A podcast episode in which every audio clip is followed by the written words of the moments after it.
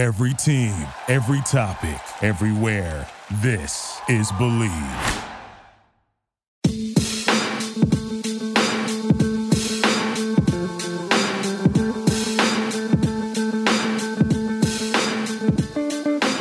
You're listening to Fangirl Sports Network's Get My Job podcast on Blue Wire. This is episode two, and I am so excited to sit down with the NFL Network's MJ Acosta. MJ covers the Bay Area and is the first ever Latina on air at the NFL Network. Before we dive in, I'd love to ask everyone listening to please subscribe to the Get My Job podcast on iTunes and leave us a review. One lucky reviewer will win some cool new fangirl merch and be highlighted in an upcoming episode. Make sure to screenshot your review on your Instagram story and tag at Fangirl Sports Network, hashtag Get My Job Pod for your chance to win. MJ, welcome to the second episode of Get My Job. We are so happy to have you today. Well, I am so happy to have you today. All of us at Fangirl Sports Network are happy to have you today. Thank you for being on. Thank you for having me. This is so exciting. I love this entire platform. You know me as women in the field. I always say stronger together. So this is perfect. That is 100% our feeling as well. We always we like to say community over competition, stronger together. Fantastic. Uh, MJ and I met originally because as you guys know, she is the Bay Area reporter for the NFL Network. And we first met at 49ers training camp last season. It was an instant love fest. Um, two women grew up loving sports, loving football. MJ, I want to dive in to the beginning of your love for sports. I know you grew up in New York City, and you told me that your father is a former pro basketball player for the Dominican Republic and that he played in an Optimist League. What is an Optimist League? Right. So after he, you know, his his time in pro basketball internationally, so he played for the national team in the Dominican Republic. Um, we moved to New York, and by then he he was pretty far removed from being an actual player, um, professional player rather, but still played in an optimist capacity. So basically there's leagues, sort of independent leagues, you know, in any city that you go to or any region. And, and so they hold their own t- tournaments, but it's sort of self-funded, if you will. Um, so, so that's, I guess, the best explanation for it. Okay, fantastic. And then you ended up moving to Miami. Did you move straight from New York City to Miami? I did. So uh, our family moved to Miami when I started high school yeah, so that's that's where, where I consider home now. My parents still live there; they own their house there. You know, when I speak now to like my bosses and I'm saying I'm going home for the holidays, and I use that as a very broad example because you know that in sports that doesn't exist. Right. but when I say I'm going home, um, that's that's where home is now. And you were a Miami Dolphins cheerleader from 2012-13. Amazing. Were you always a dancer? I was. I mean, dance was like the first love of my life. Um, you know, I, I my parents used to um, drop me off at this. They were the ballet classes were at a um, like a, a an elementary school, so we'd clear out the the room and kind of move all the desks, and these teachers would volunteer their time. Um, these ballet instructors and and you know teach us kids. I grew up in Washington Heights, and um, you know, we were we had very humble beginnings. My my parents worked really really hard after immigrating to this country, so that was like a treat for me to be able to do something like that, and and I loved it from the first plie. Oh, that's that's it. I've loved it from the first plie. Should be a T-shirt, a bumper sticker, and everything. really, totally. really, you should coin that. Talk to me a little about becoming a Miami Dolphins cheerleader, how that came about, and, and what that process was like. Girl, that process was lengthy. I don't know if you guys have ever seen um, like the Dallas Cowboys cheerleader making the squad show, which by the way I'm obsessed with. It's it's essentially the same process. So you know, there's open auditions, there's several cuts in the open portion, and then you go through a, a, week of panel interviews and rehearsals to go to the final audition. And then from there, they choose girls to go to a training camp. And then after that, you can still get cut before making the actual team and starting the season. So um, it takes a lot of work. And for me, I tried out five times before I actually made the team. So oh, wow. Tenacity was key there. So the first four times I tried out um, in a row, I would make it all the way to finals. And then get cut there, like just when you could like feel it, taste it, almost grab it. Um, so it, you know, it, it, was really tough. I saw so many of my the, my best friends to this day make the squad, um, which I was so thrilled for them. But you know, it's it's tough when you when you want it so badly. So I just kept going, and I was like, you know, eventually, like they're either gonna get sick of me and tell me not to come back, um, or you know, it, it'll be my year. And eventually, it was. And and I'm so glad that I kept at it because to this day, it's still one of the biggest accomplishments for me and something that um, I miss doing every single day. So when was your first tryout? What year? God, really? We're gonna, we're gonna just age me like this. Okay. Um, let's see. Must have been like, good God, like 2005 or something. Okay. Something like that. And then I did four years in a row, and then I took several years off and like just focused on school and starting my career. So when I actually made the squad, um, I was already a sports reporter in Miami. Um, so it was really interesting um, to kind of be on, on both sides. I, I, wasn't covering the Dolphins, obviously. It, I was still covering sports, so it, as a freelancer. So it, it, allowed me some freedom to still be able to dance. Um, but ultimately, I, I, you know, I had to what I call had to be a grown up and like really make make some choices um, to continue on on this career path. So you were a freelancer in Miami. What were some of the things that you were covering to start off? So my first um, job was in Spanish at a local Spanish um, station covering youth sports and like community affairs, so doing some news um, there as well. But youth sports is kind of how I, I, I first broke in. You know, it's interesting because you see so many of the kids, especially in Miami, that has it for football, they're legacy kids, as I call them. So their their fathers all played in the NFL. So you know, you see some some pretty major like NFL legends showing up to like Pee Wee games, and then you're like, no wonder that kid is so good, or no wonder his last name sounds familiar. Um, that it's like in, literally in his DNA. So um, it was an interesting. But from there, I, I jumped pretty quickly to um, then working in the local news scene um, in Miami as well before I left to California, I was working for the ABC station there, um, doing sports as well, but sort of a jack of all trades there. Um, sports, entertainment, traffic, hard news, breaking news, anchoring, you name it, I did it. It was it was pretty nuts. Well, I think that that's an, a really important uh, point to talk about for a minute. Is that you know we see we turn on Monday Night Football, we turn on the NFL Network, we turn on ESPN, and we see a sideline reporter, we see somebody in studio, and that may be the first we've heard of them. And so our assumption is MJ Acosta right. started on the NFL Network. But I think it's important for people in this industry to understand you start, you know, paying your dues and you start bring a lot of different things. And I think you saying even beyond obviously the Pee Wee sports, but them being a jack of all trades, I think that's a really thing important thing um, for young women listening to understand.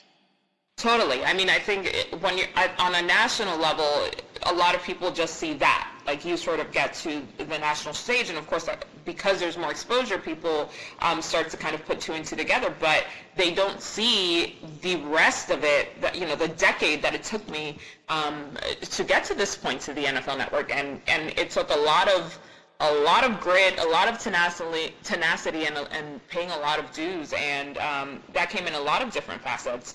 But you're 100% right. You know, this is it's a steep hill to climb, um, and it, it takes a very long time. The other day, I got like a, a DM on Instagram, and someone said, "Oh, I think I want to jump into journalism." Like, no, you one does not simply jump in. Like, and mind you, I get a lot of I get a lot of messages from like other women and other and other young girls who are trying to figure it out, right? And and so that's one thing. And I'm always there, like, okay, girl, let me break it down for you, and and I want you to be prepared before you jump into this on what you can expect. But then there are others who are so laissez-faire about it, like it's just like a casual thing, like I'm gonna go pick up groceries today, or I think I'm gonna become a sports reporter. You know what I mean? Like, right.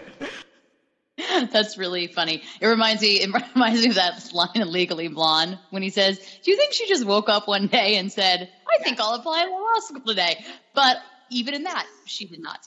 right. um, but it totally just makes me think of that. But I do think that's really an important thing, and too often I think people can walk into a room, walk into a profession, and it's a very fine line. You want to have that attitude of I'm going to be, I've decided I want to be a journalist and I'm going to cover sports and I'm going to do it. There's a fine line between that and like and, and I think you know it's a very fine line to understand that you've got to put the work in, you've got to put the dues in, and you know you've worked very very hard, and that's what has to happen. It doesn't just for the most part, you don't just show up one day at a training camp and they're like, oh, you know what? I think we'll put you on air and just see how it goes. Um, though that'd be great, but that's not, you know, that's not how it works. So I'm really glad that you talked about that because I, I just think that's important for people to know. Um, now you are the first ever Latina on air at the NFL Network, which is an absolutely incredible thing and accomplishment. So I want to talk about the NFL Network. When you moved to California, was it for NFL Network or was it for something else and then this came about? Right. So the first time I moved here was for a sports job, but it was it was uh, at the local level. So it was in San Diego, um, and it was for the lead sports anchor position um, at the NBC affiliate there. Um, and that was a really tough position because a lot of people, you know, I had covered like the NBA finals during like the Big Three LeBron era in Miami, and like you know, Miami is such a, a, an interesting sports town. It's an interesting town, period, but especially in sports and especially through that time, that people sort of looked at me like, girl, what are you doing? Where are you going? Why would you leave here? And, you know, having my family there, my best friends there was really difficult. However, I knew that the there's a finite amount of opportunities um, in, in terms of sports. So I was sort of like the number three like future sports person at my station, and I was afforded so many opportunities that it was incredible. But I knew where my passion lied, and it was in sports. And so I knew that if I wanted to really get the, the amount of reps and the amount of experiences that I needed, I was going to have to leave. And I, it just it worked out um, that the San Diego position became available. I went through several interviews in other markets as well uh, in this search, and there was nothing like that role. So it was a huge role, something they had never done before. So as you can imagine, I was scared out of my mind. Like am I ready for this? Can I do it? Like, you don't know until you get there. so um, I got there and I was like, Lord, take the wheel, help me figure this out. And um, I learned more in the two and a half years that I spent in San Diego, I think, than I have in, at that point in my entire career. It was completely outside of my comfort zone. It was in an entirely different capacity than what I had been doing in Miami. Um, it was it was a whole lot all at once, but you just have to do the best that you can, figure it out, and and make it work. Um, and then a year into that, the station launched Telemundo. So then I was doing the lead anchor role for two stations in two languages, quite literally simultaneously every night. so would you say one thing in English and one thing in Spanish? So I would, I had to tailor it to my audience, right? So I had a, um, most of the audience from the Telemundo side was also garnered from Tijuana, which was, you know, 20 minutes south mm-hmm. from San Diego. Mm-hmm. So, you know, they're not necessarily concerned with what the San Diego Gulls, you know, minor league hockey team is doing. Oh, okay. You know what I'm saying? So I'm, yeah. you know, I had to, I was covering the Mexican Soccer League and, you know, the Tijuana Xolos, which is the, the soccer team there. So it was two different sportscasts for the most part. Um, you know, so I would lead with one thing on NBC and something completely different on Telemundo. And I was on the Telemundo side, editing, writing, producing, and anchoring all on my own. Um, I thankfully had a part-time producer on the NBC side, which was my saving grace.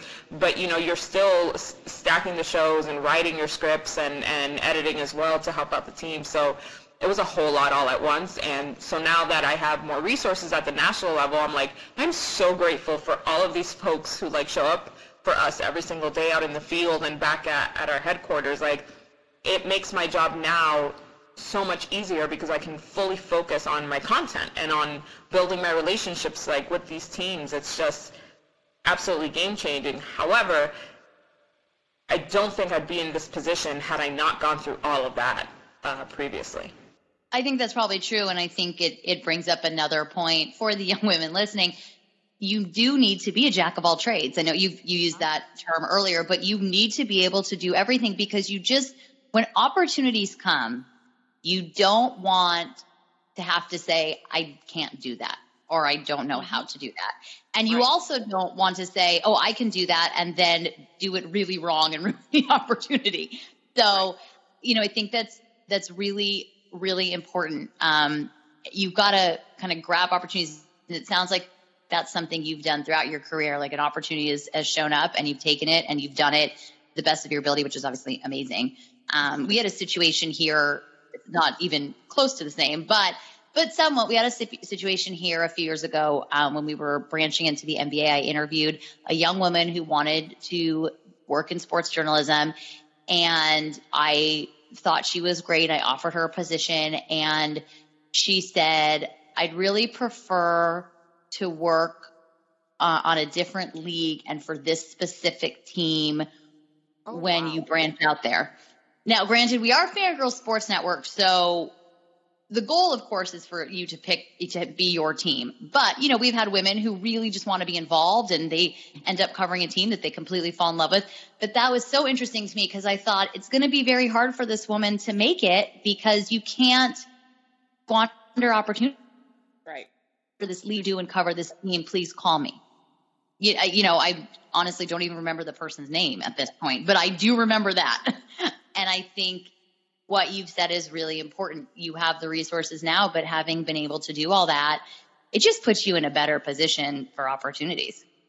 Well, and it, and it gives you the context and, and sort of the purview to see the bigger picture and what you're doing. So if I'm out there and I'm getting an interview with a player, I, I know exactly how I'm supposed to lead into it, how I'm supposed to structure my um, my question to get the you know the best result for what they're going to edit back in studio, how they're going to use it in the show. I know exactly where to stand to make sure that my photographer has the right positioning. You know, what? like it's all of those little things that you wouldn't know otherwise if you weren't on the other side of the coin previously, or if you've never been sort of in that situation. So, um, be, and being able to have like ownership over over what's happening as well, and and not having to have somebody there like micromanaging you like okay now we're going to do this like it, it's truly important for you to be able to go out there and and be self-sustaining so you're in San Diego for two and a half years. Tell us about the NFL Network, how that came about, and, and just kind of walk us through that. And I'd like to know where you were when you got that call, because I imagine that was a pretty good phone call to get. Oh my God. Um, okay, so it, it's just, as, as you know, contract terms, similar, I won't say similar, but just so that we have a base context, we talk about contracts with athletes all the time. Um, you know, in like every few years, they're either getting renewed or they're getting extended. Like with us journalists, that's how it goes as well, just for everyone out there who may not know that. So um, I had, I was coming up on sort of the next chapter in my. So it was either I was going to stay there um, or I was going to look for another opportunity. And um, thankfully, I have um, an amazing agent who has been my mentor, nothing short of another mom to me at times. Um, she has just been an incredible force in my life, um, and she advocates for me tremendously. And she, we both agree that it was time for me to to at least at least look into what could be next. We didn't know if it would come right away or if there were if there was even anything that was available to me. But she said, I'm going to just put feelers out there and see what happens. And I went on many, many interviews and I got many, many no's. or many, many not right now, or there's just, you know, we'd love to, to explore this, but we don't have a position open, which happens a ton. Um, mm-hmm. so I was like, all right, well, at least we've been looking and been searching. In the meantime, like, I'm going to continue to focus on my role right now and, and just keep learning and, and building this, building my toolkit. And then randomly out of nowhere, I got this call from my boss, from who's now my boss. He had called my agent. And the funny thing was, he used to be at ESPN. And I interviewed with him so long ago. I want to say like five years ago, five okay. or six years ago. And it was just, you know, this is why I tell, it's similar to what you just said, like you can't squander away opportunities. At the time, more than likely I was not ready to be at ESPN. Obviously that I didn't get that job or that position after that, but he remembered me and he followed my trajectory and he followed along with my career moves and what I was doing. And um, you know, that he, he, he got this position up the NFL Network and said, you know, I remember this journalist. Let me see what she's up to now and if she would fit in with the vision that we have now. And look at God um, and at timing, and, and it, it just worked out. And it's like a, a seed that was planted so many years ago you know, blossomed in, into this opportunity here at NFL. So um, the timing was right in terms of my contract with my last station, um, and I think just at the right time in my career too, given everything that I had already built. So I was at home, I think, getting ready to go to work in San Diego when I got the call that um, they were like, "Listen, it's it's it's yours if you want it," and I about lost my mind. Uh, because it, because it had been so many months of hearing like, oh, we like you, but don't think you're right for this, or uh, no, think we're gonna pass, or hmm, we just don't have anything up. So it was really, I, I thought it was gonna be another one of those calls, and it wasn't, and it has changed my life completely. Oh, that's amazing. That is that is fantastic. Um, I imagine the Bay Area is very different than San Diego, so I'm sure that was a bit of an adjustment, but um, I know it's been amazing and exciting for you.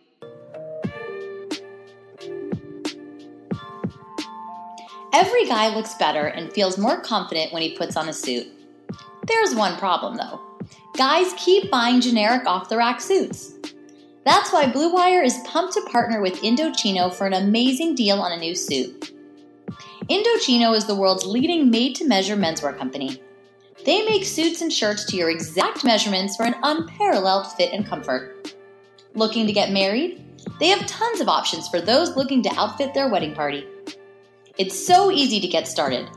Visit a stylist at one of Indochino's 40 showrooms in North America and have them take your measurements personally. Or measure at home yourself and shop online at Indochino.com. This week, Get My Job listeners can get any premium Indochino suit for just $369 at Indochino.com when entering Blue Wire at checkout. Plus, shipping is free. That's Indochino.com, promo code BLUEWIRE for any premium suit for just $369 and free shipping. This is an incredible deal for a premium made to measure suit. Once you go custom, you don't go back.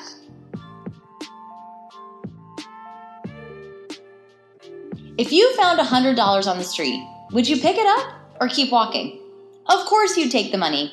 So why do you keep picking winners and not betting on them? That's why I go to my bookie. It's fast, it's easy, and they pay when you win. Let's face it, when you're betting is just as important as who you're betting on. Do the smart thing. If you're going to bet this football season, bet with my bookie.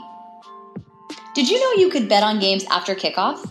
If by the second half it looks like your bet is going to lose, you can always just take the other side. If you're the kind of guy that likes to bet a little and win a lot, try a parlay. If all your picks come through, you'll multiply your winnings. And no matter how you bet, the NFL season is the best time of year.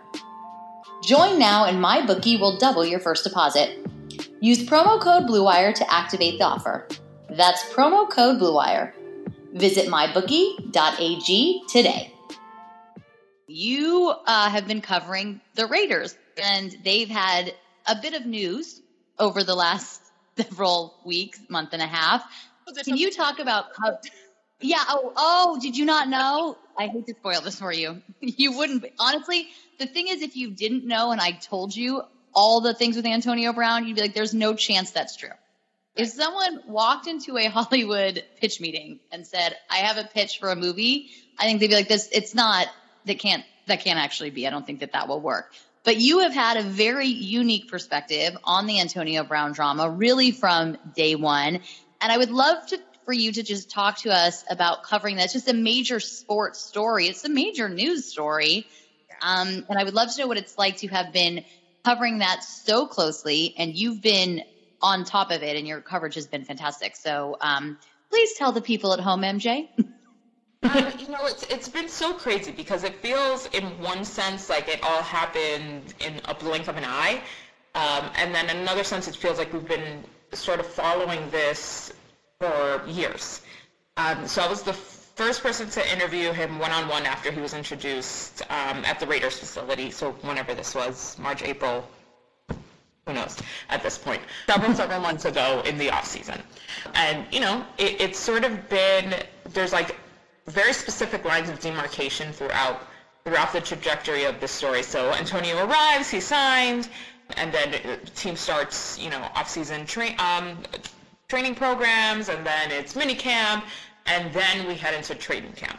And it's like you see him flying in this in this hot air balloon, and then hours later he's injured. We're like, wait, what? And that's sort of been the reaction ever at every moment since then. Oh my God, what? Huh? Even for us as journalists, like we, you know, the, the beat writers, we sit in the room and we're like, wait, are you seeing the same thing I'm seeing? Is this correct? And so it, it's it's everyone starts like reaching out to their sources and what do you know and and it's been as as a journalist really interesting to be in it you know like at the team facility speaking with with the players with the coaches speaking to antonio at times um, it, I'm almost not numb to it. I won't say numb because I think it's impossible at this point. But it's it's it's a wild ride to be sort of right in front of it. Uh, I mean, I would imagine you've you've literally had a, a front row seat to the entire thing. So, would you say to date, would you say that's one of the most memorable, if not the most memorable co- story you've covered? Yeah, I have to say for sure. I mean, and keep in mind that I was, you know, I was in Miami when LeBron took his talents to South Beach and when they won, you know, championships and then when he left. So, I mean, mm-hmm. so I've been somewhat used to the big media circus around like one specific player, but never storylines as as obscure and bizarre as this. That's for sure. I'm sure. I mean, I and I and you may never see anything like it again. I don't know that we'll ever see anything quite like this again. I mean, it, I, it'll be a, a, very long time. I mean, I've been fo- I follow a number, you know, reporters who've said I've been covering you know, all sports for 25 years, and I've never seen anything quite like this. Um, so you will have stories to tell for years and years to come. So I would love to know. You talked a little bit about the months of you're not right and years ago not getting that job at ESPN. What was your most memorable rejection from the early days. Um, and I would I'd piggyback on that question and say, what is the maybe hardest criticism you received, but that was the most helpful to you? Um, okay, so those are two separate instances, I think, for me. Um, okay. The most memorable rejection was so funny.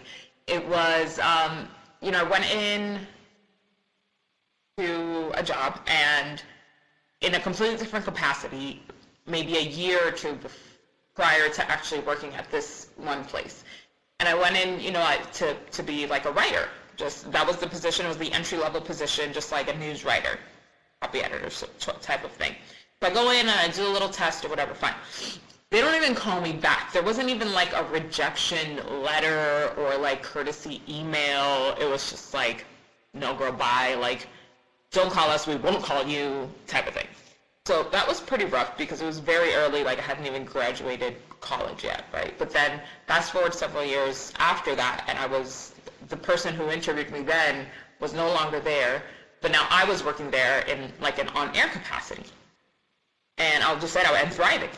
And so this person came back to visit the station and sort of looked at me and like realized that I was the same person, I guess, because it was just that look like, oh shit, in their face. Sorry for cursing. Um, it's okay. It's okay. and they're like, "Oh, have you met so and so?" And I was like, "No, hi, nice to meet you."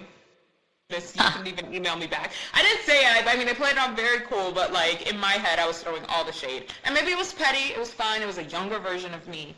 Um, but that was definitely a memorable moment. Like I got rejected for one, but who knows had I gotten that uh, an entry level position if I would have even ended up um, as a reporter, which is what I really wanted to do. I mean, I certainly paid my dues in other ways, but um, it was just interesting that at that particular place, that was the path that was meant for me. Um, so yeah, that one sticks out.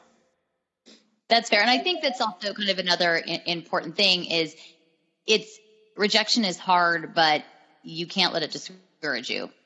Right. You've got to keep going and keep timing is everything, and who knows what your path would have been. And sometimes you kind of do have to trust that that happened for a reason and you just have to keep moving forward.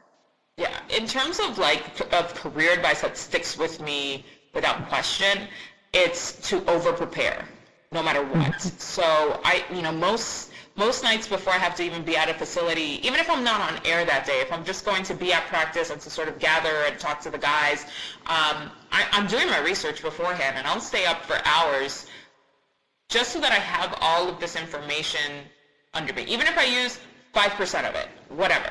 But at least I'm going in with like this depth of knowledge as best I can and it it, rem- it removes so much of the anxiety because I'm like I've I prepared for this. I got this. Even if I don't need it, I have it in my pocket. And that was one of the biggest things that um, a mentor taught me. Over prepare and then breeze in the next day. And, and it's, a, it's a game changer. I think a lot of people like the pressure of like, oh, let me cram. Like, no, for me, like not looking stupid is paramount. Like I want to make sure that I know what I'm talking about and, and that you know, I, am on point. And what would you say um, the worst criticism you've received, but that became the most helpful for you? I think it was along those lines. It was about, I think, and that's why I had the fear of like of okay. looking dumb because I went in somewhere and, and I wasn't prepared. I hadn't done the work, um, and and it wasn't criticism. It was it was really sage advice. Like you should know this is what they told me, and I should have. You know, whatever it was that, that I was covering that day you should know it. You should go in there and you should be prepared and you should know. And I was like, oh my God, I never want to feel this way again. I never want to look, I never want to make my employer look bad. I never want to make myself look bad. Um, and, and it was a huge um, learning moment. Well, I remember this training camp. There was one day where you were there working and you said to me, I'm actually off tomorrow, but I'm going to come to practice anyway, just to kind of, you know, make sure I'm, I'm up to date on everything and that I know what's going on. And I think that now I know where that comes from. And I think that that's but I think that that's amazing. And that is what people should do. You'd rather be over prepared than under prepared always, always in, in all facets of life. Uh, so I want to talk to you and, and see if you have, and maybe this is along those same lines. So if it is, that's totally cool. But what would you say the number one challenge you face getting into the sports industry? I mean, there's so many. Not just because I think uh, I think the obvious one that people assume it's like oh because I'm a woman and that's and that's not the reason why. Like it has very little to do with my gender I think because um I think the moment you start to sort stigmatize those things that shouldn't be stigmatized, you're you're shooting yourself in the foot there. So as awkward as it is sometimes to walk in someplace and you are the only woman, to me that's the norm. Like I, I, expect it. That's why when i see you or like jennifer lee chan or, and you know all of the other amazing women that are here in this market i get so excited because i'm like there's more than one of us. And we gravitate to each other i think just naturally because i'm like hey girl. Absolutely. together here. Um, but uh, i think part of it too was was age. I, I look, thankfully, thank you, melanin, thank you, mom, for the genes. I look a lot younger than I actually am. Um, a lot of people think I'm like the same age as, as some of these like rookie players, like 21, 22. I'm like, um, I wish, because if I was 21, 22, knowing what I know now, I would rule the world. right, quite possibly. But um, you know, I'll be 35 this year, and I'm so excited because it's such a different chapter in my life. But even now, like people look at me and they're like, "Really? I had no idea. Like I thought you were so much younger. Like this changes everything." I'm like, "Wait, what does it change? You know, there, there's like this big sort of misconception that if you're under 30, for example, that why, why are you here? You shouldn't be here. And while I totally understand the whole you got to pay your dues because hello, I paid them, still pay them. Um, I, I, don't think that's necessarily the case, and it's something that I've dealt with my entire career just because I, I, do look a little younger. So people automatically dismiss me as being, you know, green or wet behind the ears, and I'm like, no, I've actually been doing this for 12 years, thank you. Um, so that's been one of the challenges, just to be taken seriously, um, and I, I, think that extends to like the, the, younger women who reach out to me, why I latch onto them, um, because I, I want to impress upon them that sometimes that is going to present another barrier for you. But it can also really be a tool. Like I, I, feel like a lot of the younger players feel more comfortable speaking to me because they think they can relate to me a little bit more because I'm closer to their age. Um, so, you know, if you can get a guy to open up to you because he thinks like, all right, well, she gets it, like she's in my age group. Cool, bro, let's hash it out. Let's talk then. mm-hmm. How are you feeling today before the, you know what I mean? So, um, and, and I think that can be applied to, to any kind of obstacle before you. Try and turn it to your advantage. Yeah, I think that makes a lot of sense. Um, I used to work for the mayor of Washington, the former mayor of Washington, D.C., and he used to have a saying, which I think is along those same lines don't tell me how you can't do it, tell me how you can. And I think it is along those same lines. Don't don't focus so much on what what the things that you think are a negative you can turn into and so i think that that is um, excellent excellent advice. So we've come to the part of the podcast that's my favorite because i have a thing about fun facts. So if any of you follow me in my 49ers coverage you know that i do five fun facts with players. So i thought i would make it a part of this podcast and do five fun facts with all of my guests. So, MJ, are you ready for your five fun facts questions? God, I hope so. Yes. all right. Uh, first off, what is your favorite moment in sports, either that you've been a part of or that you've watched from afar?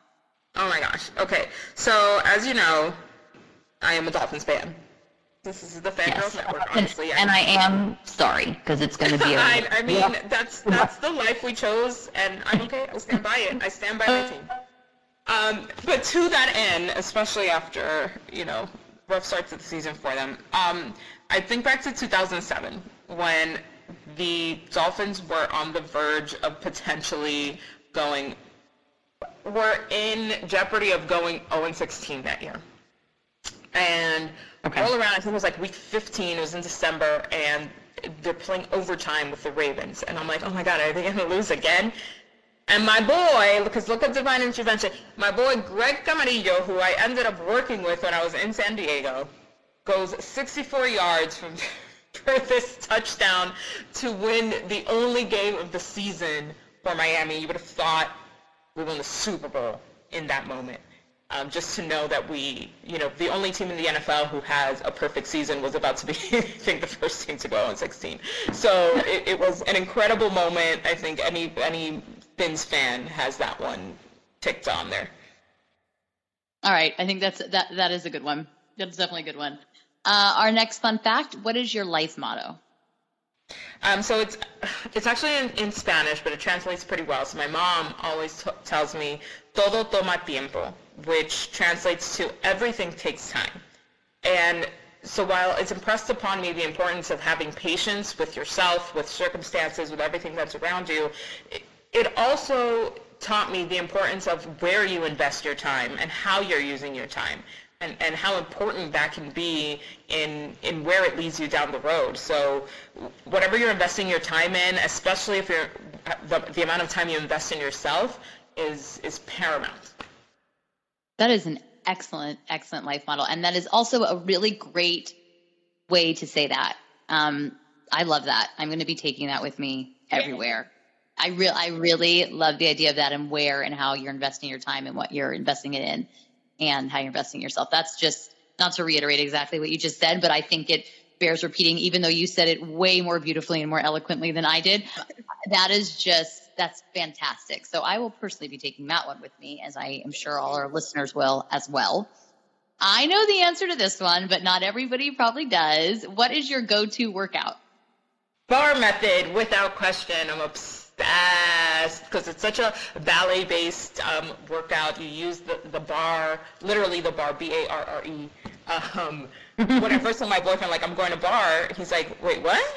He's like, he's like, what bar? I'll come. It's like, it's, it's, it's 11 a.m. MJ, but okay, cool. I was like, no, bar method class. It's so good. I mean, it, just because it has that dance basis in it, it, it makes me feel like I'm going to a dance class every day. So it just, it also sparks joy in my life.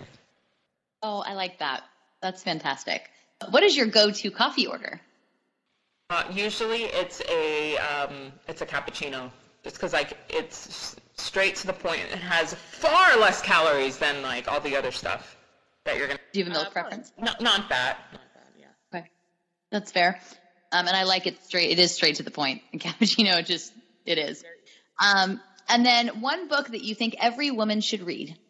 Oh man, I'm the worst with books. Um, I will be honest with you. I have so many books in my house right now, and um, they're like halfway, halfway, halfway read. Um, currently, still chomping away at, at uh, Michelle Obama's book Becoming. Uh, but mm-hmm. there is one book that I love, and um, it's written by journalist Dan Harris, ABC um, journalist Dan Harris, and it's called 10% Happier. And like, it's, Oh my god, it's incredible. I mean, it's one of the few books in my house that I've read cover to cover several times. And it's just a, a kind of a return on your investment in yourself. So, you know, he talks about uh, being embedded with the troops in, in Afghanistan and, and being in the front lines as a journalist, not as a member of the military, and then coming back and sort of um, processing subconsciously the trauma that he, he lived through that. Um, and not just that, but like through the, through the industry. So I think it, it just resonates with me as a journalist and as somebody in this biz. Um, you know, with dealing with anxiety and all of that. And the title of the book, 10% Happier, he's like, look, you can invest all of this time. He started doing meditation, which um, he says it may not work for everyone, and I'm not going to say it's going to cure everything, but it will make you a 10, at least 10% happier. And he says that's that's a good return on, on the amount of time you're putting in, because there is no like fix all, right? Like you can only called 10% happier. Yes, I mean it's it's so good, and and it's an it's an easy read because um, he's very like sarcastic, very witty, almost like that dark sort of humor. Um, so I read it in his voice, and it's it's really interesting. Um, it's it's it's a really good read. Do you meditate, MJ? No, girl, I can't. I've tried. I find that meditation can come in a, a variety of forms. Sometimes for me, meditating is listening to a podcast, listening to music. Yeah I think that sometimes it's just reading a book. So I think meditating can come in a variety of forms. I, you know what? I agree with you because I think what, like, for example, bar method, which we just talked about, I completely, like, the whole point of meditation, as I understand it, is to focus in, to kind of channel your energy into one thing. And the only place where I'm able to do that is when I go to bar class. Like, truly and fully. And that's for me, right? Because I'm so focused on like, is my posture okay? Is my position all right? Is are my feet pointed? You know, and do I have a flat back? Like it's a point of pride for me to make sure that like I'm hitting everything the right way. And so that's all I'm thinking about. And for someone whose brain is constantly going, for one hour every day to be able to do that and only focus on that is, is nothing short of a miracle, I tell you. Well, there you go. There's, there's your meditation. So you do meditate. Yeah. You meditate at bar that's yes. and breathing is a very important part of bar class. So I yes. think um, I think that you, in fact, do meditate in the way that's best for you. Uh, MJ, thank you so much for joining me today. This has been an awesome discussion. I absolutely love working with you, and this was a real treat for me to get to sit down with you in, in a sort of different capacity and a different setting. So thank you for being here. Thank you for having me. We, we're so caught up in the grind when we do see each other. You know, we, we take a little moments to like chit chat and catch up, but uh, we're always grinding, girl. So I'm glad that we actually got this chance to, to talk at long form.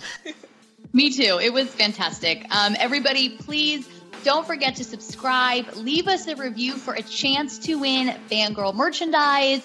Uh, it is really great stuff. So please don't forget to do that. Instructions are in the show notes and description of the pod.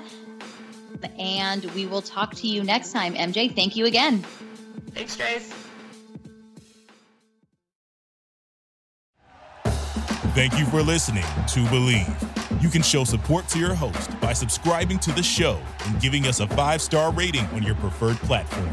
Check us out at Bleav.com and search for B L E A V on YouTube.